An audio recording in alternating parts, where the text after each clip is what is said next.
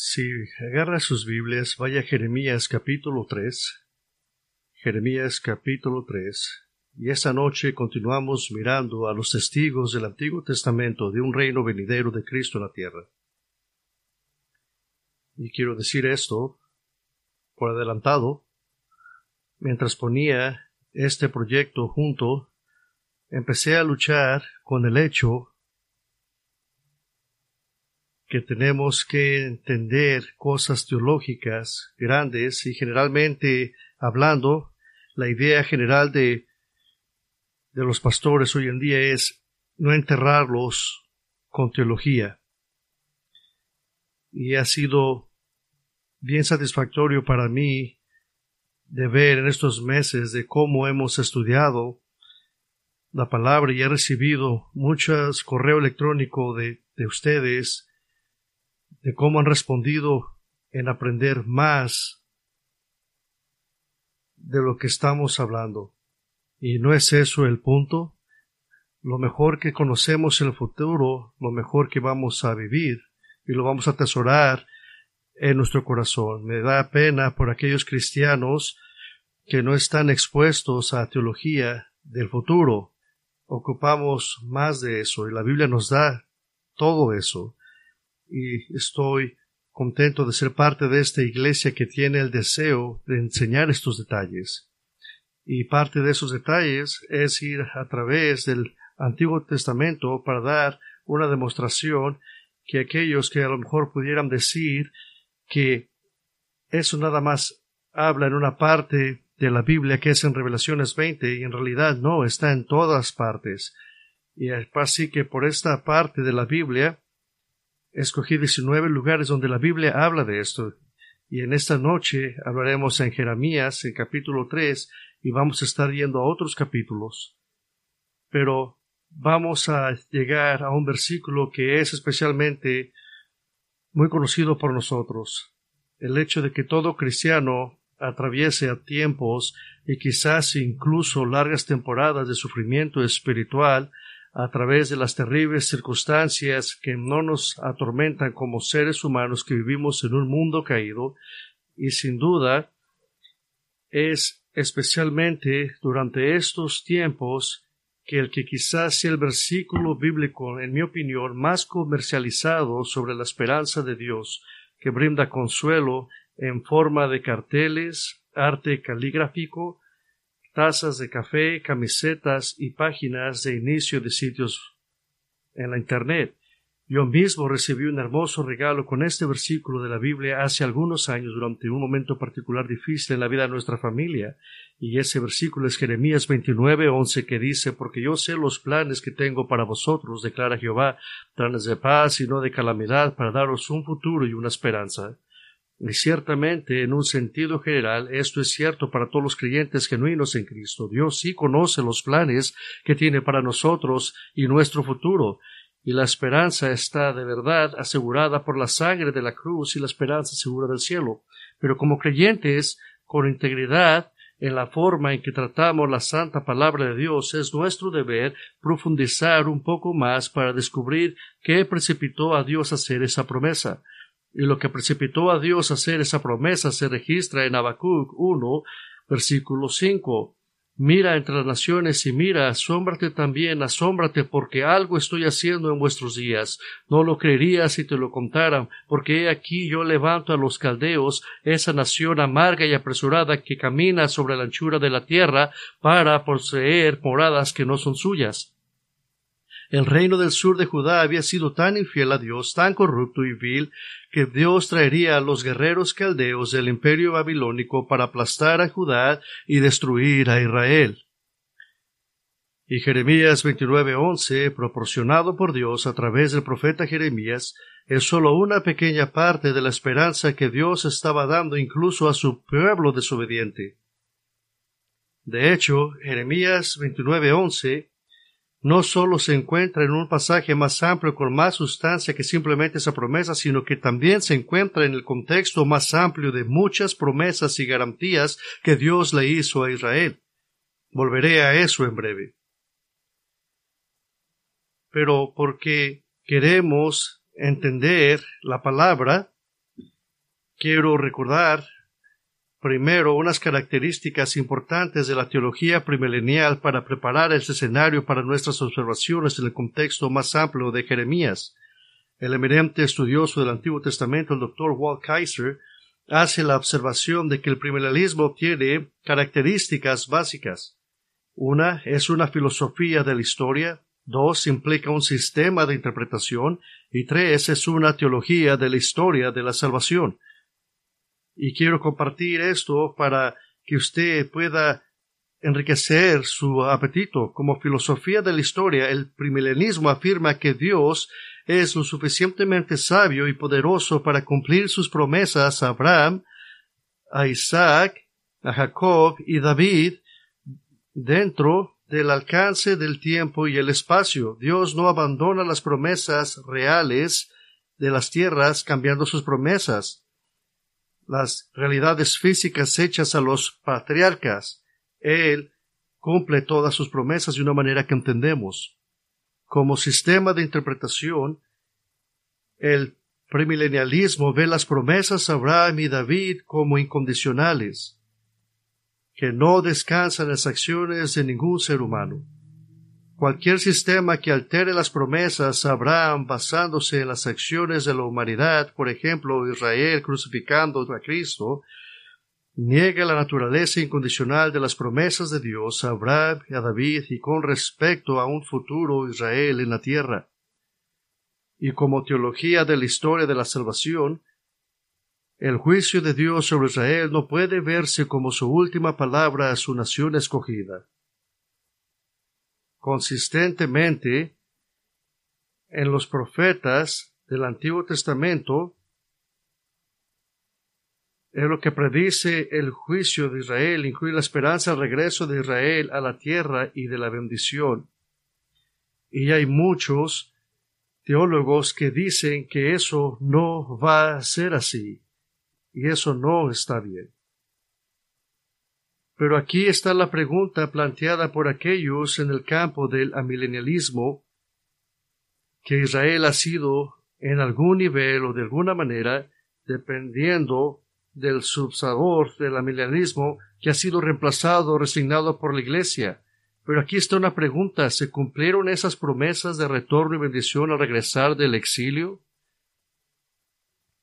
En el siglo V, a lo mejor fueron cumplidas ahí, pero ahora Israel ha perdido permanentemente su lugar como entidad nacional geopolítica con derechos sobre su tierra y seguridad futura, ¿verdad? Esa es la pregunta más grande. ¿Y por qué estamos constantemente aprendiendo esto la Biblia es la que nos enseña semana tras semana. Porque si Dios no puede cumplir las promesas de Israel, yo tengo miedo de mi muerte, porque no cumpliría lo que ha dicho sobre eso. Pero podemos confiar en Él. ¿No fueron esas promesas verdaderamente verdaderas? Y también tengo la versión larga de la palabra de Dios. Los profetas que escribieron después de que Israel regresó, continuaron profetizando sobre la venidera bendición nacional de Israel en formas que no pueden ser reinterpretadas o redesignadas como la Iglesia menos que él interprete decidida interpretar esta profecía post a través del lente de un nuevo cambio de significado de prioridad del Testamento.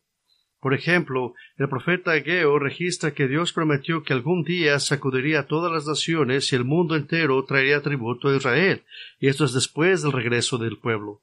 Zacarías registra que Jerusalén es la capital del mundo a la que las naciones obedientes pagan tributo y las naciones pecadoras que no lo hacen son castigadas. Y eso es después del exilio. Malaquías registra que los justos en Israel pisotearán a los impíos con la finalidad del juicio de Dios. Malaquías 4.3. Adrías describe las fronteras completamente ampliadas de Israel que posee la sierra de sus enemigos con una declaración final del gobierno del reino de Jehová. En La Biblia habla de eso. Y Joel describe la liberación de Israel especificando a aquellos que escapan de Jerusalén durante el día y grande día terrible de Jehová en Joel 2.31. Ninguna de estas predicciones se cumplió después del regreso del exilio. Ninguna de ellas. Así que debe de haber algo más. Así que esta noche recurriremos al testimonio de Jeremías en el Antiguo Testamento para responder a esta pregunta.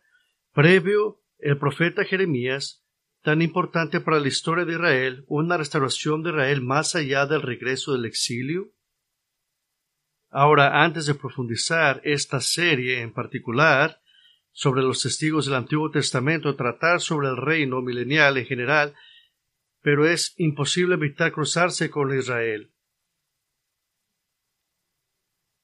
por lo que estará extremadamente centrado en Israel, pero veremos cómo el futuro del reino de Israel ciertamente se cruza con el futuro de los gentiles, que somos nosotros. Y voy a dar varias respuestas a la pregunta. ¿Previó el profeta Jeremías tan importante para la historia de Israel una restauración de Israel más allá del regreso del exilio? Aquí está la primera respuesta, cinco promesas. Esa es la primera respuesta, cinco promesas. Y esto nos lleva a Jeremías capítulo 3 del 14 al 21. Y voy a leer del versículo 14 en adelante. Volver, hijos infieles, declara el Señor, porque yo soy vuestro dueño, y os tomaré uno de cada ciudad y dos de cada familia, y os llevaré a Sión. Entonces os daré pastores según mi corazón, que os apacienten con conocimiento y con inteligencia y sucederá que en aquellos días, cuando os multipliquéis y crezcáis en la tierra, declara el Señor, no se dirá más, arca del pacto del Señor, no les vendrá a la mente ni la recordarán, no la echarán de menos ni será hecha de nuevo. En aquel tiempo llamarán a Jerusalén trono del Señor, y todas las naciones acudirán a ella, a Jerusalén, a causa del nombre del Señor, y no andarán más tras la terquedad de su malvado corazón en aquellos días andarán la casa de Judá con la casa de Israel y vendrán juntas de la tierra del norte a la tierra que di en heredad a vuestros padres. Jeremías le da al lector un sabor profético de los últimos tiempos en este pasaje. En aquel tiempo, dice el versículo 7, en aquellos días, versículo 18, un tiempo en el que ya no habrá más terquedad pecaminosa. El versículo 17 habla de eso. Pero podemos quebrar esto en cinco promesas. La primera promesa, Dios recordará a cada judío creyente. Dios recordará a cada judío creyente. En, en el versículo 14, Incluso si hay solo uno de una ciudad y dos de toda una familia, ningún creyente será olvidado. Serán devueltos a Jerusalén. En el versículo 14 Dios retrata a Israel en tiernos términos familiares, representa a Israel como sus hijos, pero también en un retrato quizás aún más íntimo dice, yo soy un amo para vosotros porque es algo íntimo. Pues la palabra hebrea no describe a un amo en el sentido de una relación amo y esclavo, más bien representa la relación marido y mujer. A veces se traduce en el Antiguo Testamento como marido. Entonces la base para la súplica de Dios Israel para que regrese a él se basa en el vínculo matrimonial inquebrantablemente que Dios celebró con Israel en el monte Sinaí. Porque él hizo eso, Dios va a recordar a todos los creyentes que son de su pueblo. La segunda promesa tiene que ver con Dios proporcionará pastores fieles. En el versículo 15 dice que Él va a dar pastores. Algunos sostienen que al regresar del exilio esto se cumplió en hombres como Zorobabel y Esdras, pero ciertamente no pueden interpretarse como algo permanente. Solo la llegada del gran pastor como dice Ezequiel 34:23, cumplirá esta promesa junto con los pastores secundarios nombrados por él. Hay una tercera promesa. Dios cumplirá sus promesas de una gran población. En el versículo 16 habla de eso, ¿Qué quiere decir esto? Pues miraremos brevemente a Jeremías 23.3 que repite esta promesa. Pensamos en Ezequiel en 36.11 y que, y que le promete a Abraham que lo multiplicará para cumplir su promesa. Y hay una promesa número cuatro, Dios reemplazará el arca del pacto. Y eso lo podemos ver en el versículo 16. ¿Por qué es esto? Porque el arca del pacto durante la época del antiguo pacto sirvió como el trono de Dios, y fue colocado en el lugar santísimo, lo que significa la presencia espiritual de Dios con su pueblo. Pero ahora en Jerusalén, en el versículo 17, ellos mismos van a ser el trono de Dios. Y las naciones reunidas en el trono de Jehová indican visitas al rey. Para una persona las naciones reunidas en Jerusalén son ciertamente uno de los cuadros más grandiosos del reino venidero y no pueden ser, pueden ser espiritualizadas simplemente como naciones que llegan a la fe en Cristo. El texto es específico en que se están reuniendo en Jerusalén. Hay una promesa número 5, Dios reunirá a Israel. En el versículo 18 habla de eso. Y van a regresar juntos y algunos afirmarán que esto se cumplió al regresar del exilio, y así fue hasta cierto punto. Pero el regreso del exilio fue el regreso de sólo unos pocos miles, no de la totalidad de la nación. Y los que regresaron no eran de las diez tribus del reino del norte tomado por Asiria, nunca regresaron. Por favor, tenga en cuenta la última frase, que las promesas de Dios era sobre que les iba a dar la tierra que les dio a sus padres. Esto implica fuertemente los límites originales prometidos a Abraham y dificulta la espiritualización de la tierra en el en un concepto general de que toda la tierra pertenece a los creyentes en Cristo, porque esto es específico. Así que tenemos cinco promesas. Aquí tenemos otra respuesta a la pregunta. La segunda respuesta es tenemos dos plazos de tiempo, dos plazos de tiempo. Vuelva a Jeremías 16, versículo 14.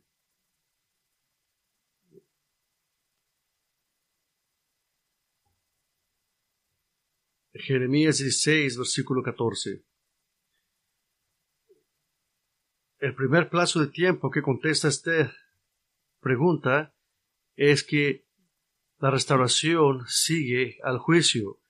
Jeremías 16:14 dice, Por tanto, he aquí vienen días, declara el Señor, cuando yo no se dirá, vive el Señor que sacó a los hijos de Israel de la tierra de Egipto, sino vive el Señor que hizo subir a los hijos de Israel de la tierra del norte y de todos los países donde los había desterrado, porque los haré volver a su tierra, la cual le di a sus padres. Y aquí enviaré a muchos pescadores, declara el Señor, que los pescarán, y después enviaré a muchos cazadores, que los cazarán por todo monte y por todo collado y por las hendiduras de las peñas, porque mis ojos están puestos sobre todos sus caminos, que no se me oculta ni su iniquidad está encubierta a mis ojos, pero primero pagaré el doble de su iniquidad y su pecado, porque ellos han contaminado mi tierra con los cadáveres de sus ídolos abominables y han llenado mi heredad con sus abominaciones.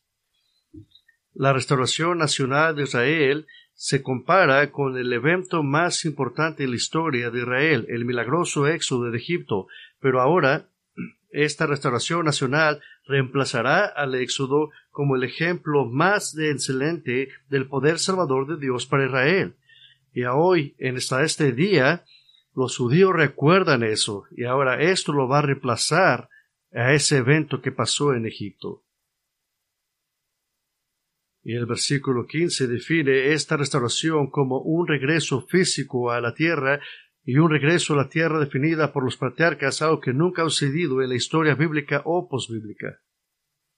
Pero como leímos el versículo del 16 a 18, Israel primero debe someterse al juicio por el pecado nacional, porque dice que primero pagaré doblemente, el versículo 18 habla de esto. cuando dice que primero es que, que va a hacerlo antes. Así que para ser claros, pagar doblemente no es un castigo doble, esto será inconsistente con la naturaleza justa de Dios, esto habla de juicio proporcionado. Nada es más atroz en términos de desaltar al pacto que la idolatría. Es adulterio espiritual, por tanto el pago por el pecado es severo. En la profecía de Isaías, Dios declara la misma idea de que al final del exilio Israel habrá recibido doble por todos sus pecados, juicio justo y proporcionado. El segundo plazo de tiempo que responde a nuestra pregunta es un tiempo venidero de angustia para Israel con las naciones del mundo reuniéndose a su alrededor. Y el texto da dos explicaciones diferentes. Y dice que también que las naciones se van a reunir para esto. Esto se oye mucho como el libro de revelaciones usted dirá, y claro, porque es igual. El versículo 19 dice, Oh Señor, fuerza mía y fortaleza mía, refugio mío en el día de justicia, a ti vendrán naciones, a los términos de la tierra y dirán, nuestros padres heredaron solo mentira, vanidad y cosas sin provecho. ¿Puede hacer el hombre dioses para sí, pero no son dioses? Por tanto, he aquí voy a darles a conocer, esta vez les haré conocer mi mano y mi poder, y sabrán que mi nombre es el Señor.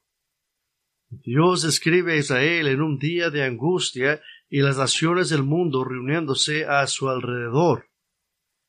Y el resultado será que las naciones verán a Dios tal como Él es. Primero va a pasar de dos maneras. Primero a través del poder de su rescate de Israel, como en Zacarías 14 lo dice. Y juicio, y luego a través de un remanente de gentiles que creen cuando sean testigos de la restauración de Israel y el regreso del Mesías. Y me gusta lo que dice el versículo 18. Dice que los gentiles están diciendo que nuestros padres cultivaron nada más que puras mentiras y reconocen que Dios es el que ha hecho todo esto, es la salvación de muchos gentiles. Israel primero estará en una tremenda angustia que no tiene paralelo y que aún no ha sucedido, un momento que se describe en muchos otros lugares de las Escrituras. Daniel 12.1 dice, Ahora en aquel tiempo se levantará Miguel. En Revelaciones 12.13 habla de eso también, de cómo la gente de Dios va a esconder en los desiertos. En Jeremías 37 dice que habla de esos días de angustia para ese pueblo. Regresando al eminente doctor Walt Kaiser, afirma que estas dos marcas de tiempo, como la respuesta a nuestra pregunta sobre la restauración de Israel en Jeremías, prediciendo un tiempo más allá del regreso del exilio, y dice esto para resumir en la restauración de la tierra histórica que eclipsa incluso en fama al Éxodo presidida por una época de problemas sin precedentes para Israel, solo puede encajar en el esquema primilineal. Así que hemos mirado cinco promesas y dos tiempos, y aquí una tercera respuesta a la pregunta ¿Previó el profeta Jeremías tan importante para la historia de Israel una restauración de Israel más allá del regreso del exilio? Y otra respuesta es un rey. Vuelva a Jeremías 23.3. Jeremías 23.3. En este pasaje, el Mesías venidero será llamado en términos familiares para el lector de Isaías 11 el renuevo. Y quiero expander en esta parte de la Biblia. Esto es más que una simple metáfora del Mesías viniendo del árbol de Isaías David, como dice Isaías 11.1. Pero esto también habla de legitimidad es un término técnico que se refiere al heredero legítimo de una línea de, dinastía establecida al rey adecuado del reino, que el rey va a tener muchos hijos y muchas ramas, pero Jesús es la rama. Él es el único heredero, el único que se puede sentar en el trono de David. Jeremías 23.3 dice, Yo mismo reuniré el remanente de mis ovejas de todas las tierras a donde las he echado y las haré volver a sus pastores y crecerán y se multiplicarán. Pondré sobre ellas pastores que las apacentarán y nunca más tendrán temor, ni se aterrarán, ni faltará ninguna, declara el Señor. He aquí vienen días, declara el Señor, en que levantaré a David un renuevo justo, y él reinará como rey, actuará sabiamente y practicará el derecho y la justicia de la tierra. En sus días será salvo Judá e Israel morará seguro. Y este es su nombre por el cual será llamado el Señor, justicia nuestra. Por tanto, he aquí vienen días, declara el Señor, cuando no dirán más, vive el Señor que hizo subir a los hijos de Israel de la tierra de Egipto, sino, vive el Señor que hizo subir y trajo a los descendientes de la casa de Israel de la tierra del norte y de todas las tierras a donde los había echado y habitarán en su propio suelo. La Característica central de esta sección es el anuncio de la venida del rey davídico, pero esto está claramente en el contexto de la segunda venida del rey. Y si lo puedo poner en términos que podamos entender, esto no tiene que ver nada con la Navidad. La enseñanza del remanente reitera este tema que se ve regularmente en Jeremías y ver particularmente en los capítulos 24 y 40. En el versículo 3, el tema de ser fructífero fructíferos y multiplicarse es importante y recuerda que ya lo hemos visto una vez en Jeremías 3.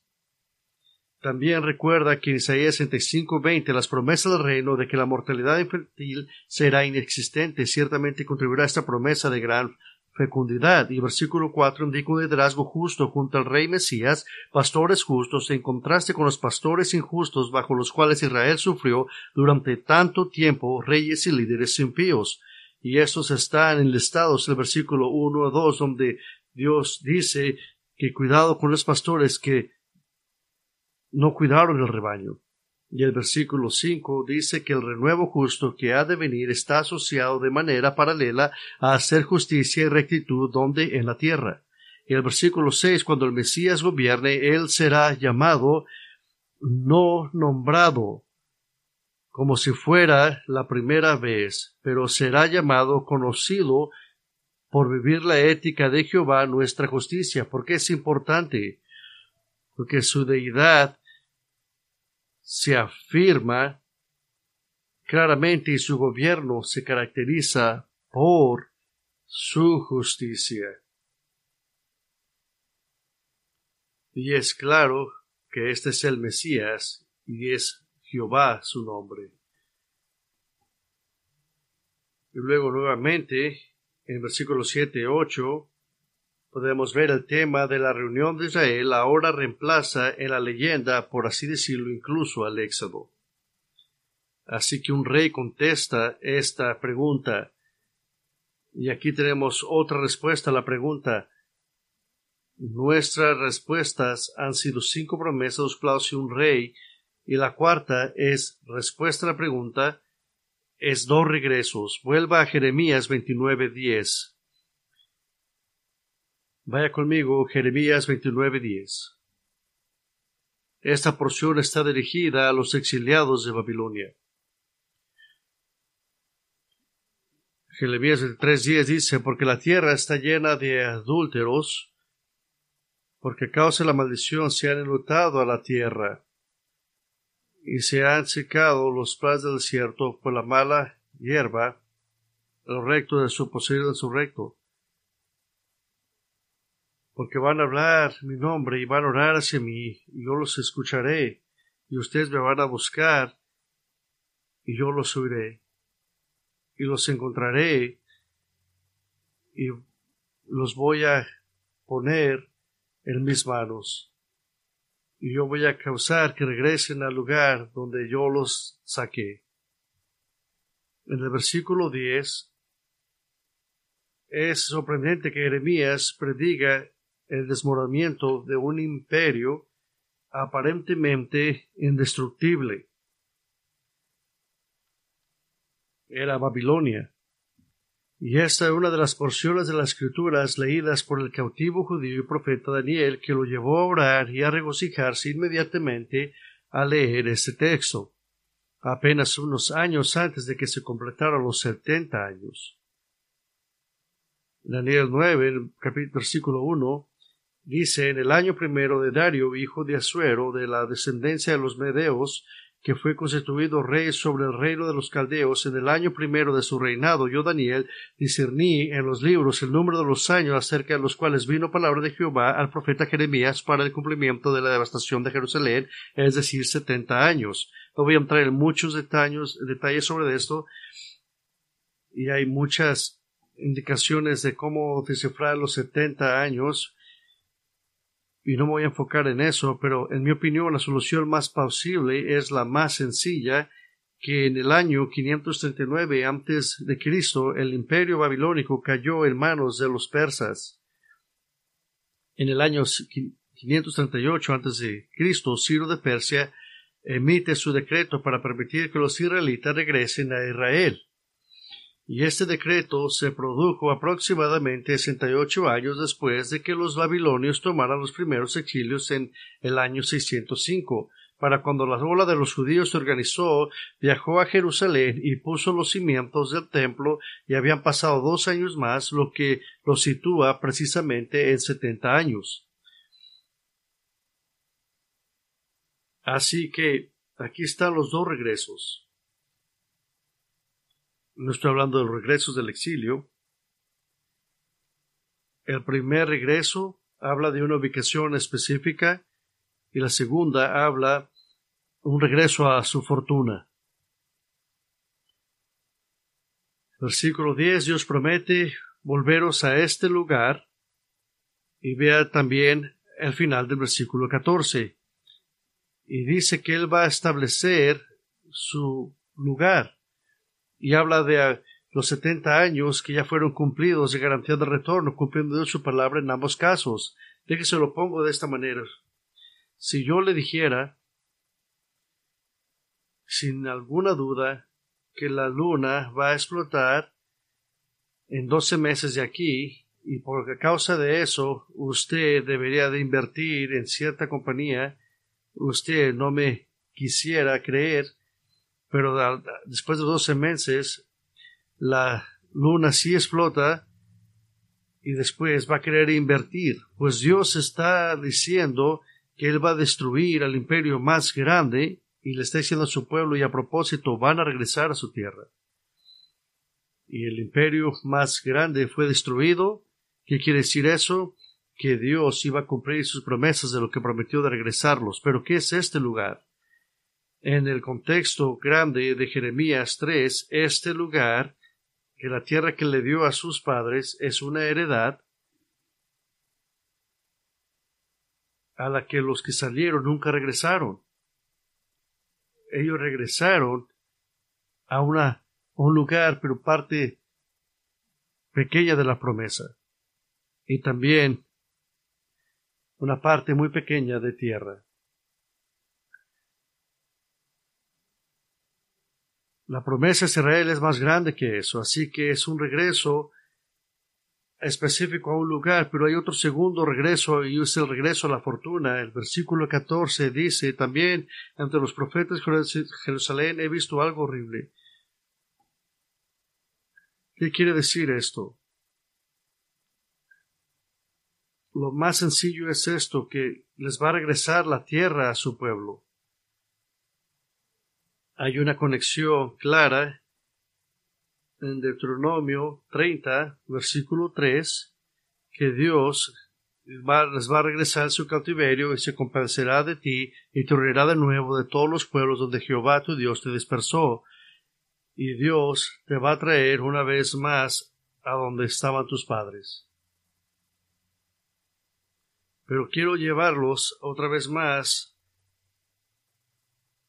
al versículo, versículo 11. Por tanto, el profeta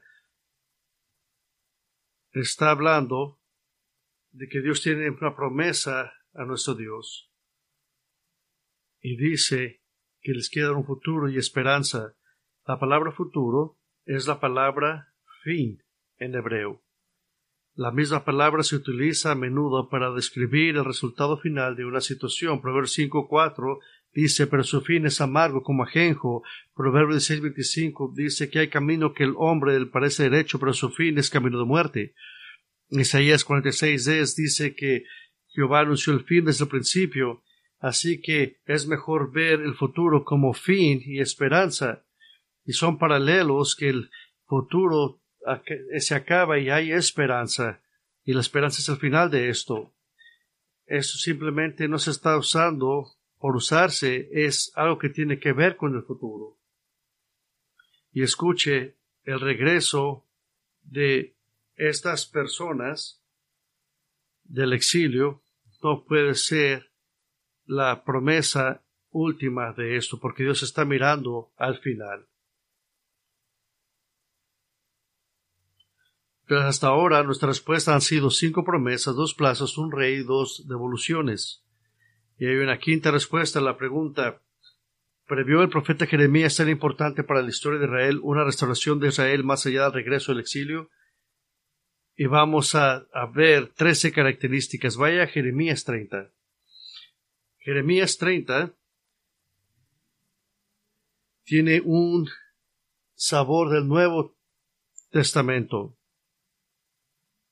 y tiene las profecías de Jeremías, y si bien todos los creyentes reformados están de acuerdo en que Jeremías 30-33 contiene una profecía importante del nuevo pacto venidero, tratar de separar esas promesas del nuevo pacto del entrelazamiento con las promesas de Israel se vuelve muy difícil porque las promesas de Israel son muy precisas y específicas y se juntan y no se puede separar. Los israelitas fueron exiliados por Dios, el reino del sur de Judá exiliado a Babilonia, que eventualmente será conquistado por los persas, pero en el momento del exilio en Babilonia, el profeta Jeremías escribió que Dios sería fiel a las promesas de su pacto para con su pueblo. En Jeremías 31, ¿y cuáles serían algunas de las características de este regreso a la tierra? Dice que Dios habló diciendo que iban a venir días que él iba a regresar la fortuna a su gente. Y Jehová dice que él los va a causar que regresen y que les dio a su padre que la van a habitar. Entonces, ¿qué va a ser la característica de este regreso? ¿Cómo se va a mirar? Y les voy a dar una lista rápida. La número uno, no van a ser encerrados una vez más el versículo 8. Y acontecerá en aquel día, declara el Señor de los secretos, que quebraré el yugo de su servicio y romperé sus coyundas, y extraños no los esclavizarán más. La segunda, la vindicación total. En el versículo 11 del capítulo 30, entre quienes os esparcí, porque yo estoy contigo, declara el Señor, para salvarte. Hay una tercera respuesta. Jerusalén y el tiempo reconstruidos. Dice Jeremías 30, 18. He aquí restauraré el bienestar de las tiendas de Jacob y tendré misericordia de sus moradas. Será reedificada y la ciudad sobre sus ruinas y los palacios se asentarán como estaba. Hay una característica número cuatro, reunificación completa del verdadero Israel. Jeremías 31, 8. He aquí yo los traigo del país del norte y los reuniré, los de los confines de la tierra, entre ellos los ciegos y los cojos, y los traeré a la mujer encinta, también la que está dando luz, una gran compañía volverá acá. Con llanto vendrán, y entre súplica los riaré, y los haré andar junto a arroyos de aguas, por camino derecho en el cual no tropezarán, porque soy un padre para Israel, y Efraín es mi primogénito. Oí naciones las palabras del Señor, anunciar en las costas lejanas, y decir, el que dispersó a Israel lo reunirá y lo guardará como un pastor a su rebaño. Una quinta característica es que tendrán celebración perpetua eso quiere decir que va a ser una celebración constante. capítulo 31, 13 de Jeremías, entonces la Virgen se alegrará en la danza y los jóvenes y los ancianos aún cambiaré su duelo en gozo y los consolaré y los alegraré de su tristeza. Aquí está otra que hace difícil que digamos la iglesia. Va a haber un sacerdocio justo. Jeremías 31, 14 y llenaré con abundancia el alma de los sacerdotes, y mi pueblo se saciará. Hay una séptima característica, un nuevo pacto con justicia interna. Jeremías 31, 31. Y esto es glorioso, en la profecía gloriosa. He aquí vienen días, declara el Señor, en que haré con la casa de Israel y con la casa de Judá un nuevo pacto, no como el pacto que hice con sus padres el día que los tomé de la mano para sacarlos de la tierra de Egipto, mi pacto que ellos rompieron, aunque fui un esposo para ellos, declara el Señor, porque este es el pacto que haré con la casa de Israel después de aquellos días, declara el Señor. Pondré mi ley dentro de ellos, y sobre sus corazones la escribiré, y yo seré su Dios, y ellos serán mi pueblo. ¿Cómo va a pasar eso? Va a pasar con el Espíritu Santo adentro de ellos, y eso nos ha pasado a nosotros y estamos en el comienzo de eso. Hay una octava característica, una nación eterna de Israel. Jeremías 31, 35 dice así, así dice el Señor, el que da el sol para luz del día y las leyes de la luna y de las estrellas para luz de la noche, el que agita el mar para que bramen sus olas, el Señor de los ejércitos es su nombre. Si se apartan estas leyes de mi presencia, declarar el Señor, también la descendencia de Israel dejará de ser nación en mi presencia para siempre. Y esto es importante. Todos los cristianos reformados creen que Dios va a salvar a los judíos del futuro. Dice que no van, no van a salvar, Dios no va a salvar a todos los judíos, sino a unos, a unos de ellos hay una característica nueve, Jerusalén será segura para siempre. Jeremías 31:40 dice, y todo el valle de los cadáveres y de las cenizas y todos los campos hasta el arroyo Cedrón, hasta la esquina de la puerta de los caballos hacia el oriente serán santos al Señor, y la ciudad no será arrancada ni derribada nunca jamás. Generalmente hablando, la verdad es que Israel está constantemente en peligro, ya no va a ser esa la situación de ellos. También habrá unidad espiritual, todo inclusiva.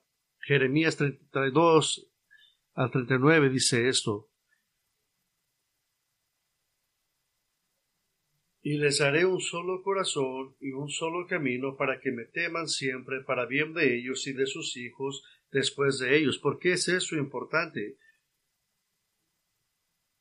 Porque es importante, porque en la iglesia a veces no se puede la unidad, pero oír de un país donde está toda la unidad solamente lo puede hacer Dios. Habrá también comunidad sin obstáculos, según Jeremías 32:41. Me regocijaré en ellos haciéndoles bien y ciertamente los plantaré en esta tierra con todo mi corazón y con toda mi alma. Hay otra característica número 12. El mundo honrará a Israel como la nación de Dios. ¿Ha pasado eso? Nunca ha pasado. Jeremías 33, 9 dice, y la ciudad será para mí nombre de gozo, de alabanza y de gloria ante todas las naciones de la tierra que oirán de todo el bien que yo le hago y temerán y temblarán a causa de todo el bien y de toda la paz que yo leí. Y una característica número 13, va a haber adoración en el templo y será restaurada. Jeremías 33, 18, y a los sacerdotes levitas nunca les faltará quien en presencia mía ofrezca holocausto que, quemando ofrendas de cereal y prepararé sacrificios todos los días. Quiero pasar el resto del tiempo regresando a través de recordar al, al final de Esdras y Nehemías y miramos lo que decía Esdras y Nehemías, para empezar a ver lo que decía sobre el milenio. Pero regrese a Esdras y Nehemías por un momento. Esdras y Nehemías cuenta la historia del regreso del exilio y ciertamente parece que Dios está haciendo estas cosas. Pero Esdras y Nehemías es una prueba de que el regreso del exilio no cumplió plenamente las promesas de Dios. Es una sombra, es una demostración de que Dios puede cumplir estas promesas, pero una y otra vez el pueblo falla la lealtad al pacto de en estas Nehemías. Y para aquellos que no creen en un reino literal venidero en la tierra, o que creen que el regreso del exilio fue el cumplimiento de las promesas de Dios de restaurar a Israel, consideren esto. Repasemos estas características de la restauración de Israel y veamos lo que realmente sucedió. ¿Qué pasó cuando regresaron? ¿Nunca más fueron esclavizados? En realidad, todos los israelitas que regresaron a Israel después del regreso a Jerusalén todavía están sirviendo al rey persa, incluso llamándose esclavos, y eso lo miramos en Nehemías 9:36. Vindicación total, ni siquiera está cerca de eso. Los pueblos que lo rodean, incluso pueblos pequeños e insignificantes, son una espina clavada en su costado y a una amenaza continua. ¿Fue Jerusalén y el templo reconstruido? Sí, a pequeña escala, pero tres décadas después de la época de Cristo, Jerusalén y el templo son nuevamente destruidos por Roma.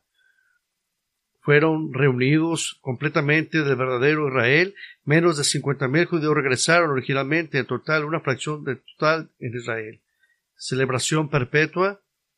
Han tenido algunas celebraciones, pero la mayor parte de esas y ha estado salpicada de pruebas, dolor, reprensiones y reversas espirituales. Un sacerdocio justo. Esdras Nehemías ha tenido algunos sacerdotes corruptos, a veces hombres no espirituales en el liderazgo. Habrá un nuevo pacto con justicia interna. Tuvieron eso. En múltiples ocasiones Israel hace promesa a Dios y todas y cada una de ellas es incapaz de mantener su obediencia. ¿Habrá una nación eterna de Israel?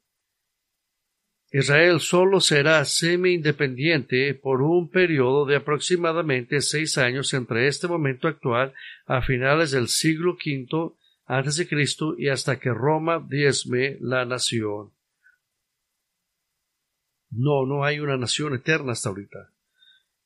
Jerusalén ha sido salvo para siempre en el año 70 Después de Cristo, las legiones romanas de Tito finalmente destruyeron a Jerusalén. Habrá unidad espiritual toda inclusiva. Tuvieron eso. Tantas, tanto Esdras como Nehemías han tenido que lidiar con la desunidad entre el pueblo, y algunos queriendo guardar la ley de Dios y otros desconectados de la ley, algunos queriendo ser fieles como pueblo étnico y otros queriendo complacer a los líderes circundantes que lo intimidan. ¿Tuvieron comunión sin obstáculos con Dios? Nehemías capítulo 7, 10 trata de tener que restablecer la comunión con Dios y ser quebrantados una vez con respecto a su propio pecado y rebelión. El mundo ha honrado a Israel como nación de Dios, ni siquiera las pequeñas tribus circunstantes honraban a Israel, y ciertamente Persia no lo hizo. Israel era simplemente otra provincia concitada y que controlaban. Tuvieron la adoración restaurada por un tiempo, pero no duraría mucho. Entonces, ¿qué nos dice Jeremías? Jeremías nos dice que para cualquiera que diga que las promesas finales de Dios Israel se cumplieron al regresar del exilio y que no hay futuro para Israel nacional, ese no puede ser el caso. Nos está dando la evidencia de, de, cinco promesas de dos periodos de tiempo, un rey, dos retornos y trece características. Y quiero regresar a, a, a recordar de Nehemías mismo él tiró la toalla. Él sabía que el regreso del exilio no era el final. Él sabía que eso no iba a ser el final de Israel. En Nehemías 13, Nehemías da cuatro recuerdos que muestran que sabía que el reino de Dios en la tierra y la restauración de Israel no se cumplió en su tiempo. el primer recuerdo está en Nehemías 13:10. También descubrí que las porciones de los levitas no se les había dado, por lo que los levitas y los cantores que hacían el servicio se habían ido cada uno a su campo, por tanto reprendí a los oficiales y dije ¿Por qué está la casa de Dios abandonada? Entonces reuní a los levitas y lo restablecí en sus puestos. Entonces todo Judá trajo el diezmo del cereal, del mosto y del aceite a los almacenes, y puse al frente de los almacenes al sacerdote Selemías y al escriba Sadoc y a Pedaías, uno de los levitas. Además de estos estaban Anán, hijo de Sacur, hijo de Matanías, porque se les consideraba dignos de confianza. ¿Qué es esto? De que les pongo en términos en términos de la iglesia lo que está pasando aquí es lo equivalente a, la iglesia no estarle pagándole a los pastores. Y está Nehemías diciendo, recuerda esto, oh Dios. Y Nehemías ora para que Dios sea recordado. ¿Y por qué es esto importante? Esto es importante porque Nehemías ya no pide bendiciones en el presente. Está pidiendo el favor de Dios en el futuro. Segundo recuerdo, está en el versículo 20. Pero una o dos veces los mercaderes y vendedores de toda clase de mercancía pasaron la noche fuera de Jerusalén. Entonces les advertí y les dije, ¿por qué pasé la noche delante de la muralla? Si lo hacéis de nuevo, usaré fuerza contra vosotros. Desde entonces no vinieron más en el día de reposo. Y ordené a los levitas que se purificaran y que vinieran a guardar las puertas para santificar el día de reposo, porque esto también, acuérdate de mí, Dios, y ten piedad de mí, Recuerdo la grandeza de tu misericordia. Nehemías añade a su oración anterior, porque también esto, acuérdate de mí, oh Dios mío. Otra vez, ahora un enfoque futuro. Hay un recuerdo número tres. Algunos de los sacerdotes se habían casado con mujeres extrañas, hombres que iban a tener que ser ejemplos se casaron con mujeres extrañas y, sus hijos no se les enseñaba hebreo, no podrían aprender la palabra de Dios, esencialmente como un pastor que cría a su familia sin conocer ni preocuparse por Dios en absoluto. Capítulo 13, versículo 29 dice, Acuérdate de ellos, Dios mío, porque han profanado el sacerdocio y el pacto del sacerdocio y de los levitas, porque ellos estaban criando a sus hijos como si no hubiera Dios. Nehemías le pide a Dios que recuerde que ha definido la santidad del sacerdocio y los levitas creyendo que el sacerdocio y los levitas funcionarán en el reino futuro. Y a propósito, enseñando que él cree que van a funcionar en el futuro, él les dice recuérdalos, y ya lo miramos en Jeremías 31. Y hay un cuarto recuerdo. Y esto no es solo un resumen de las primeras tres oraciones de recuerdo, sino que es el final anticlimático decepcionante para todo Esdras de Mías. Versículo 31 dice, Acuérdate de mí, oh Dios mío, para siempre. Acuérdate siempre, dice el Señor. Ahorita ya está acabado, pero yo sé que te vas a acordar el día de mañana de mí. O de ponerlo de una manera, la teología de Nehemías sobre los finales del tiempo, ahora le diríamos premilenial porque él vivió entendiendo que Israel no puede funcionar sin su rey. Y el rey, Jehová, nuestra justicia, traerá la plenitud de su reino y todo lo que esto significa para Israel cuando él regrese. No es Jeremías y Nehemías les empieza a recordar del libro de revelaciones. Todos los que dicen, oh, el milenio simplemente está en Apocalipsis, en realidad está en toda la Biblia. ¿Y cuál es el enfoque? El enfoque es que el reino de Dios no está en la tierra hasta que Él llegue. Y es lo que estamos orando, y es lo que estamos esperando. Oremos. Padre, venimos ante usted. Y como hemos dicho en veces, que a lo mejor va a ser esta la última vez que nos vamos a reunir. Y a lo mejor Cristo va a venir. Y a lo mejor va a empezar la tribulación mientras estamos en nuestros pueblos resucitados. Y mientras esperamos en Cristo que traiga todos sus ejércitos con Él. Y este a lo mejor va a ser el último día que nos juntemos pero en el tiempo venidero tenemos un llamado del Dios mismo que ir a todas las naciones y hacer discípulos. Le pido, Señor, que seamos fieles hasta ese día, mientras nuestro Rey regresa. Oramos para su venida y que seamos fieles mientras eso pasa y que proclamemos su palabra hasta que ese día venga. Amén.